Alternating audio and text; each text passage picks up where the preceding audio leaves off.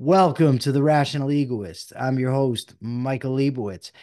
As long as I've been paying attention to politics, I've been hearing that America is going the way of the Roman Empire, and people frequently try to draw similarities and comparisons between the two. Uh, so, when I came across an article recently claiming that the better comparison would be with the Roman Republic, I knew I had to try to get the author of the article on, so I reached out and he's here with us today. He's a playwright, screenwriter, author, and journalist.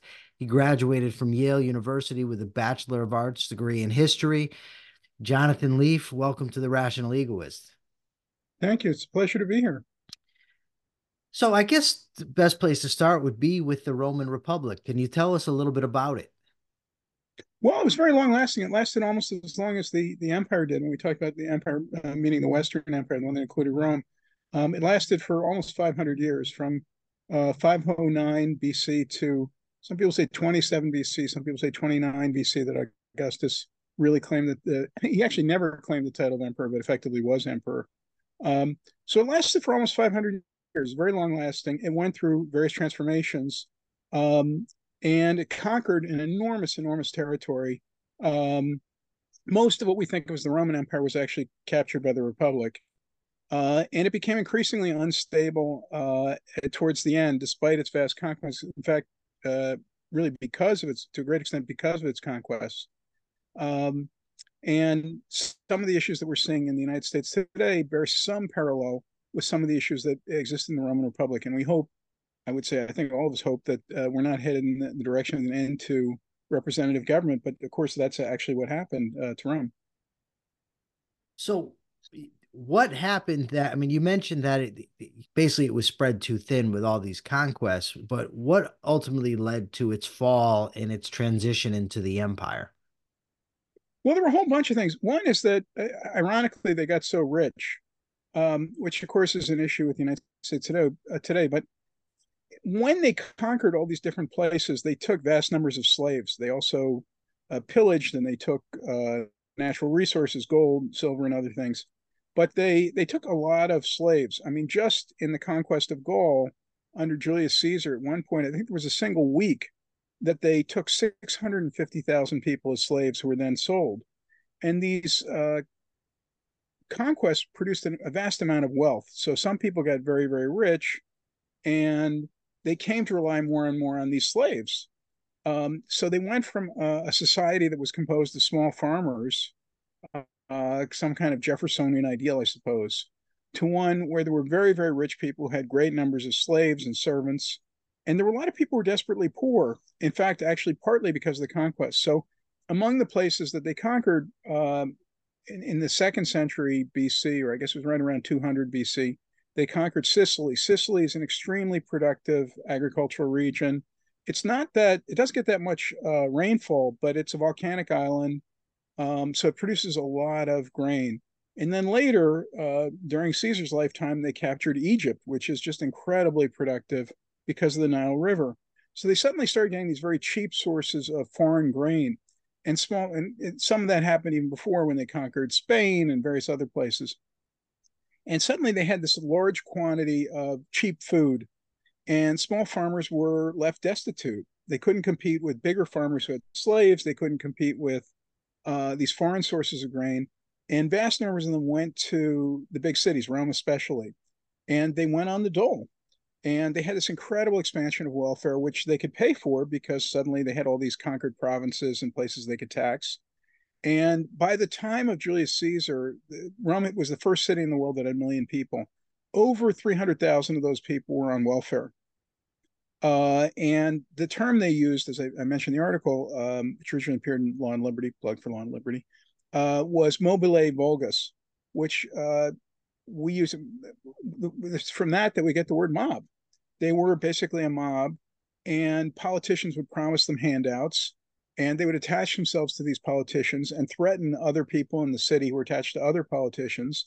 And there was kind of a breakdown in civil order because of this, that maybe more reminiscent of what happened to um, Germany before the Nazis took over, where you know there were there were factions who were uh, that were um, Nazi and there were factions that were communist, and they're beating each other up in the streets of Berlin. It was a little bit like that. And so there was a lot of civil disorder because you suddenly had a lot of people who were just dependent on welfare. They didn't actually have any income uh, or any work, any regular work.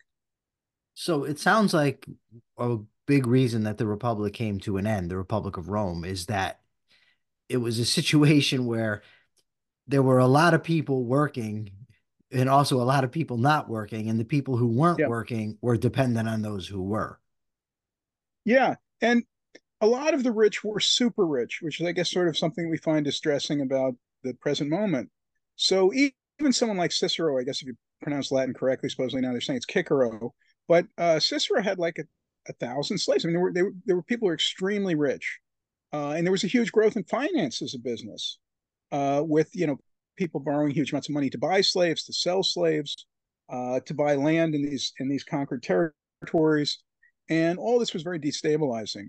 Uh, and the army itself went through a series of transformations. So, um, you know, originally the army was something really for the aristocrats or for landowners, uh, and they were called up in time of military need. And eventually it became this, they, they had a huge standing army of paid soldiers who were basically mercenaries. Um, so th- there was a real transformation in, in uh, their social structure. So at some point they they transitioned to the empire. So you said the empire right. la- lasted they they roughly lasted the same uh, amount of time. So how long did the Roman Empire last? The the empire well, how long? Depends if, let's say if we date it yeah, if we date it from 27 BC to 27 BC, usually given it's usually given as ending the Western Empire in 476 AD. So a little more than 500 years. I mean, it's a little bit of an arbitrary date. And and Constantinople and the Byzantine Empire, which was at least considered itself a Roman Empire, though they spoke Greek and you know was sort of a different society in a lot of ways. Um, that continued uh, all the way up to 1453, so that continued almost another thousand years beyond that. And what was life like for your average person during the empire? In a lot of ways, pretty pretty terrible. I mean, we talk about the um, you know the Pax Romana, but the reality is that life was very harsh. A lot of people were slaves or something akin to, to serfs. They lived on these big estates called latifundia, and their condition was often close to serfdom. A lot of the were, they had a lot of slaves in places like Egypt, and many of them died very young. They were basically worked to death. Were people were in mines were worked to death. Um, you know, there was very little freedom. Uh, at some point, they they took to, uh, particularly under Diocletian, they started worshiping not only worshiping the emperor as a god, but even practicing things like prostration, you know, where you kiss the emperor's feet. Um, and and you, know uh, to practice Christianity for very long periods, really up until uh, just before Constantine, was punishable by death. Um, if you did it openly and you you avowed that you were a Christian, um, you know, it was a lot of ways. Uh, you know, they they invaded Palestine uh, multiple times and killed hundreds of thousands of Jews um, in response to Jewish nationalism. Um, you know, they did a lot of really uh, vicious and terrible things, which they celebrated. I mean, they would have these so-called triumphs in Rome, where people saw um, captured slaves and you know uh, war booty, and everyone would applaud this. Uh, I, I, guess we all know about they had these uh, uh circuses uh, where there were you know was butchery took place. Um, you know, a lot of ways is a very harsh uh, society to live in. And what ultimately, I mean, I know there's a lot of things that caused it, but what are some of the main things that ultimately brought the empire to its knees, that, that brought it down?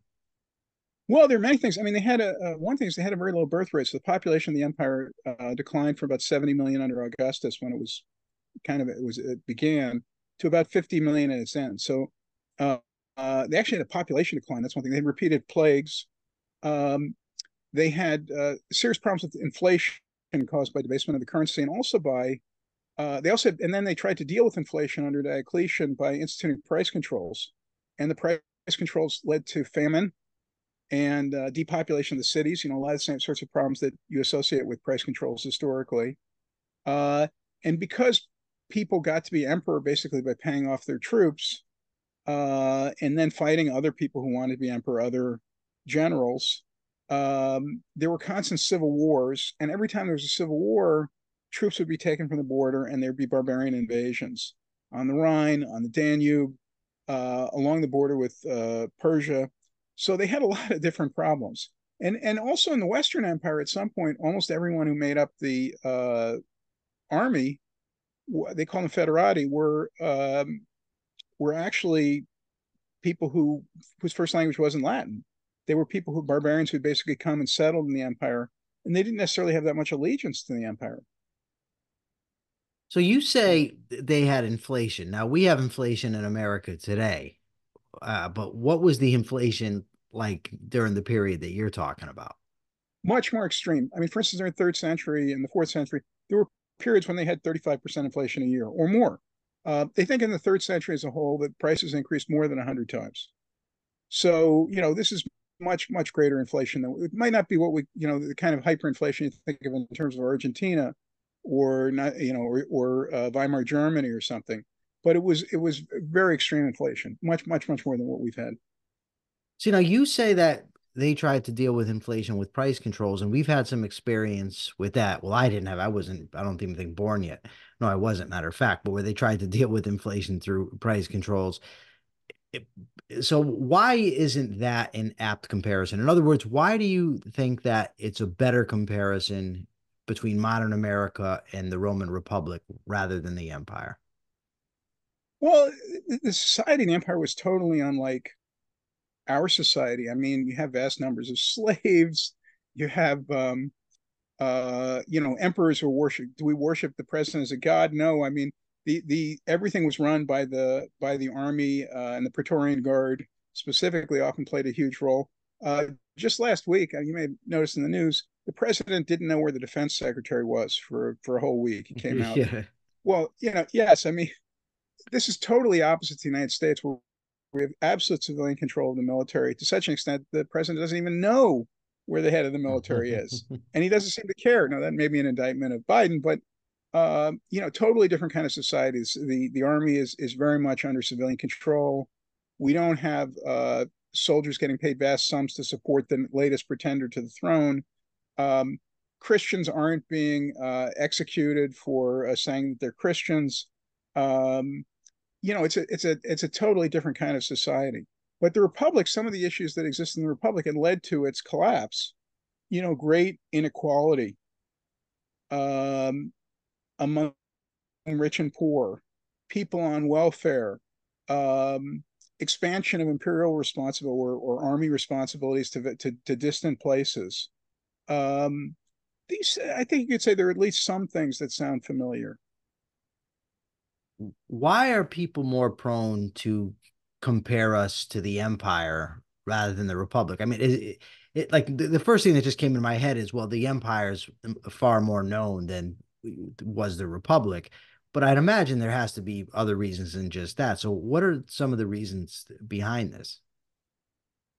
Well, I think a lot of us they just don't know any. They don't actually know the history that they're writing mm-hmm. about. They want to write about history, but they know very little about it. But I also think there's some element of their perception, and uh, particularly among the intelligentsia in this country, there's this perception that America is is is bad and decadent and violent, and they associate those things with the empire. So they think, well, gee, we're just like the empire, but no, we're really not. The empire was something completely different. It didn't obviously just at the most simplest level, it didn't have a representative government. Um, the government regularly stole from the richest people. Um, you know, just they're just things that just aren't similar at all. Are there any other, in, in your view, any other famous empires or nation states that have fallen, uh, that had situations before their fall that are similar to what we have in America? I mean, like national debt, for instance, and national debt, uh, a lot of people on government programs that sort of uh, military bases throughout the world. Well, I think uh, you know, obviously Great Britain after in the aftermath of World War II, you know, they were very indebted.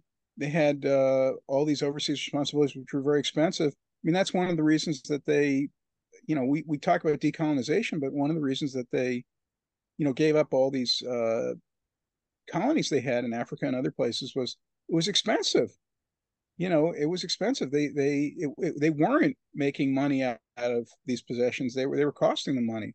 So they finally walked out, but they still were left with all this debt. and they had an intellectual class that was very socialist, very influenced by the Labor Party and Fabian ideas. And uh, of course, that created a lot of problems. We do have a lot of young people in this country who take socialism seriously, often don't really understand what it is, but they think it's it's something positive, and that's a potential risk that we we face too. But uh, the growth of welfare in our country is, I think, something that's similar to to the ancient Roman Republic, and and obviously highly problematic. Now, obviously, right now we've got a very divided country. We've got on on one side they want to just keep increasing the socialism, and they so I should say I don't want to I shouldn't say socialism. I say socialistic policies because I, I like to be precise. Uh, you also have this wokeism on the left, the diversity, equity, inclusion uh, crowd, and then on the right we have a complete, you know, almost a complete distrust in eh, traditional institutions, uh, you know, media, uh, claims of uh, elections being stolen. It, it's right. difficult even to assess what's truth and what isn't at this point. Are there any anything from history that you know of that is reminiscent of that, or is this sui generis uh, what we have going on here? Yeah, it's a tough question. Uh, uh, I guess you can probably make lots of comparisons. I mean, the, the, degree of division in the country is is kind of unusual in terms of American history, in that, uh, you know, if you compare European countries to the United States, they've historically had many more voters voting for extreme parties. Uh, you know, whether it's communist, socialist, uh, or fascist, and we really haven't had that, and we still, you know, overwhelming majority of the votes are going to Democratic Democrats and Republicans.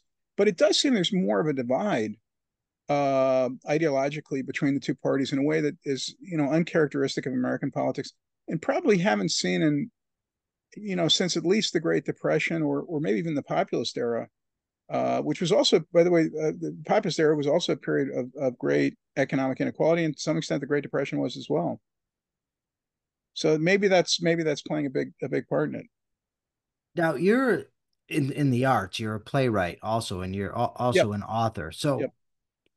in, in terms of tastes in art, I mean culture. Culturally, is the United States today similar to the Republic of Rome or, or to the Empire of Rome or anywhere else where the just the type of uh, this type of novels that are written or the type of movies television programs that are obviously our cultural institutions in that regard when it comes to at least the, the visual and the recording arts are highly left wing and I, I, a lot of folks think that that's a problem I, am one of them uh, but I don't. That's not to say I think that it'd be better off if the right was dominating these things. I just think we'd be better off with something more along the lines of a romantic realism. But it, it, that's neither here nor there. I just wanted to be clear with it. I'm, I'm not coming out in favor of right wing dominance of, of our media institutions or art institutions. But was there a decline in eh, the either the Roman Republic or the Roman Empire in terms of taste in, in art and the types of art that people were into? Well, most of what you know people think today was important from Roman times artistically uh, either came from the late Republic or or even earlier in the Republic up into the up up through the period of Augustus. Um, and a lot of the people were significant artistically were people were actually born before Augustus, but but lived during the period of the first emperor. Uh, and they actually call it the Augustan age because it was, you know, that's the period of Virgil and Horace, and a lot of the other people are considered most important in in uh, Roman literature uh, a lot of the stuff that came after, not so much the history, but a lot of the stuff that came after was not considered as good. And of course, Byzantine art and architecture, I don't, I don't think in general is considered to be uh, uh, very imaginative or creative or, or of high standards of excellence. So it seems like they, they kind of reached an apogee during the period, the end of the Republic and the very beginning of the empire, and then it just declined, which makes sense because the society was increasingly totalitarian after that. Would you say that there was a more flourishing cultural life both in the Republic and the Empire before Constantine made Christianity the official religion of the empire or afterwards? Gee, I don't know. I think I think it really deteriorated by the time you know, the, the Roman emperors are usually divided into into groups.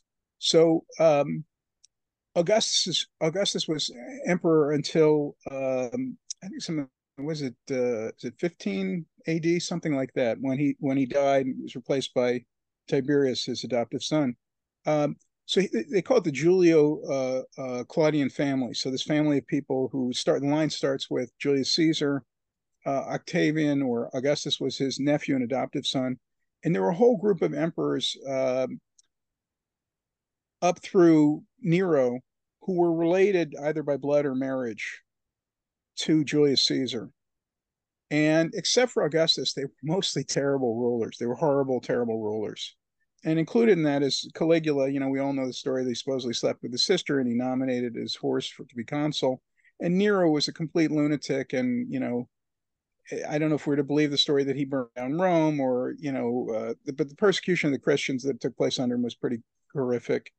Um, they were, you know, some of them were actually seemed to have been crazy and psychotic. Um, and then they had a period called the Five Good Emperors, all of whom were picked. Uh, they picked them based on uh, not based on blood relation, but the preceding emperor tried to find somebody he thought was competent and able and stable. And that line uh, ends with Marcus Aurelius, who picked his son Commodus. And if people have seen the movie Gladiator, Commodus is the Joaquin Phoenix character. So he's another sadistic, crazy person. Um, then there were a group of rulers called the Severans who were okay, at least by Roman standards. And then things got really crazy with civil war and violence and, you know, any usurper trying to, and there's actually a period, like 20, there are 26 emperors in like 35 years or something, because there, there were multiple emperors at different times and the empire split up into three at one point. Um, and then things stabilized a little bit with Diocletian and Constantine. I would say that throughout certainly from the time of Nero onwards, there's very good. There's very little that's that's considered of high quality, except some histories that was written. So to say it got worse under Constantine, no, I think it was just bad. You know, this was not a period of creativity or good expression. Um, you know, Augustus is considered the last great figure where there are major, major artistic figures. Many of them, as I say, born before he was, came of age before he was, but lived during his time and the empire as a whole produced less afterwards. Um, actually, I should say something. I, am Jewish. I'm not Christian, but in defense of um, the Christian role in the empire, there was a there's a famous uh, you probably know British historian uh, Edward Gibbon who wrote *The Decline Fall of the Roman Empire, which was very influential. Um, it's 18, 18th series of books written in the 18th century. Actually, the first volume came out in uh, the year of the American Revolution, 1776. And he promoted the idea that Christianity had weakened the empire and that it played a role in its fall. But we, actually, all the evidence suggests just the opposite. Um, the parts of Italy that fell to the uh, barbarian tribes most rapidly were the parts that were the most pagan. And Italy, the Italian peninsula itself, was very still very pagan at the time that it collapsed. Uh, the eastern part of the empire, which was overwhelmingly Christian, had the highest rates of volunteerism, and that's the part that remained uh, that didn't fall to barbarian tribes and actually survived for another thousand years. And how about in terms of speaking of religion, of philosophy in religion? How does the Republic compare to the Empire? And it, it, like, what were the major philosophical schools, the major religions that were practiced, that that sort of thing? Well, you know, they were very influenced by the Greeks, and they were, you know, they were full of admiration for the Greeks. So their, you know, their uh, their gods are you know they're arguably imitative of the Greek gods. You know, Zeus becomes uh, Jupiter, and uh, um, Athena becomes Minerva, and Hera becomes Juno. It's and you know Poseidon becomes Neptune, and they also were very influenced by Greek philosophical schools. And it was not unusual if you were rich Roman and you wanted to be uh, educated, quote unquote, educated, or give yourself a certain area of cultivation, to go to Greece and to study at Plato's Academy in Greek so this was not an unusual thing. So, you know, schools like Stoicism, obviously Stoicism had a huge impact uh, on the Roman Republic and to some extent even on some of the, Marcus Aurelius famously on the Roman emperors. What innovations legally came out of the uh, I, I, believe that there were more innovations legal in terms of law that came out of the empire, but I, I could be mistaken. So, but what type of what, what, I guess what I want to know is what type of parallels in terms of the legal system is there between modern America and both the empire and the republic? Well, you know, at the, at the beginning of the Renaissance, uh, really, even the, the end of the Middle Ages, people went back and they started looking at Roman legal codes for instruction and guidance and, you know, inspiration, uh, because many of them survived. So people started studying them as well as they studied Justinian's code from the Byzantine Empire. And um, but our, of course, our, our our own legal system has um, Anglo-Saxon. Um, it's an Anglo-Saxon inheritance, so it's not based on statute law. It's based on common law. You, you probably know more about this than I do. Uh, I'm not an attorney. But, Neither am um, I. except, yeah, well, it sounds like you had some, some so you had to deal with some legal issues in the, in the past. So, but except for Louisiana, Louisiana is the only uh, state in the, in the country that doesn't use common law. Yes, yes, I, I believe you're correct. Yeah, their their law is based on the Roman civil law, if I'm not yeah. mistaken. So, what I'm going to put on your Nostradamus hat. Uh, how, where do you think America's he headed? Are, are we headed for a fall significantly uh, uh, similar to that of the Republic? Uh, is there a chance that we could rise like a phoenix out of the ashes and hit our, our, our previous glory or maybe a new glory? What do you think? What are the prospects? Gee, you know, I really don't know. I'm not. A, I will say this. I'm not a pessimist, but sometimes I've been uh, uh, able to see the future, and sometimes not at all. You know, my fa- my father uh, started using the internet. And my father's been dead for many years. We started using the internet, and I remember in like 1983 or 1984, he's showing me he was an academic, and he's showing me that he, you know, he could send messages to people by email, and thinking, what's the point of this? what a waste of time. So obviously, I didn't. I missed that one. I worked, uh, you know, I have this career as a playwright. I've had many plays produced, and some of them have gotten wonderful reviews. So I'll just give a little plug in now for me. Um, including one, one of my plays a few years ago was picked by the Wall Street Journal as one of the four best plays of the world uh, in the world that year. It was 2018. Uh, I was nominated for Best Off Broadway Play of the Year in 2006, etc. Uh, so I've gotten wonderful, and audiences have loved. A lot of my plays have sold out, and, you know, etc. And I recently, oh, I recently had a novel again, plugging myself in me. Uh, I had a novel that came out in March that people probably really enjoyed. It's a mystery novel set in Los Angeles, and Kirkus, which is famously difficult as reviewers said, it was quote light literary light literary entertainment at its best. So people should look for it. It's called City of Angles. But anyway, I, I haven't always been able to support myself as a writer. So in 2007 and 2008, I was working uh, as a corporate writer at Bear Stearns, the investment bank. I had no idea there was a financial crisis brewing, none whatever.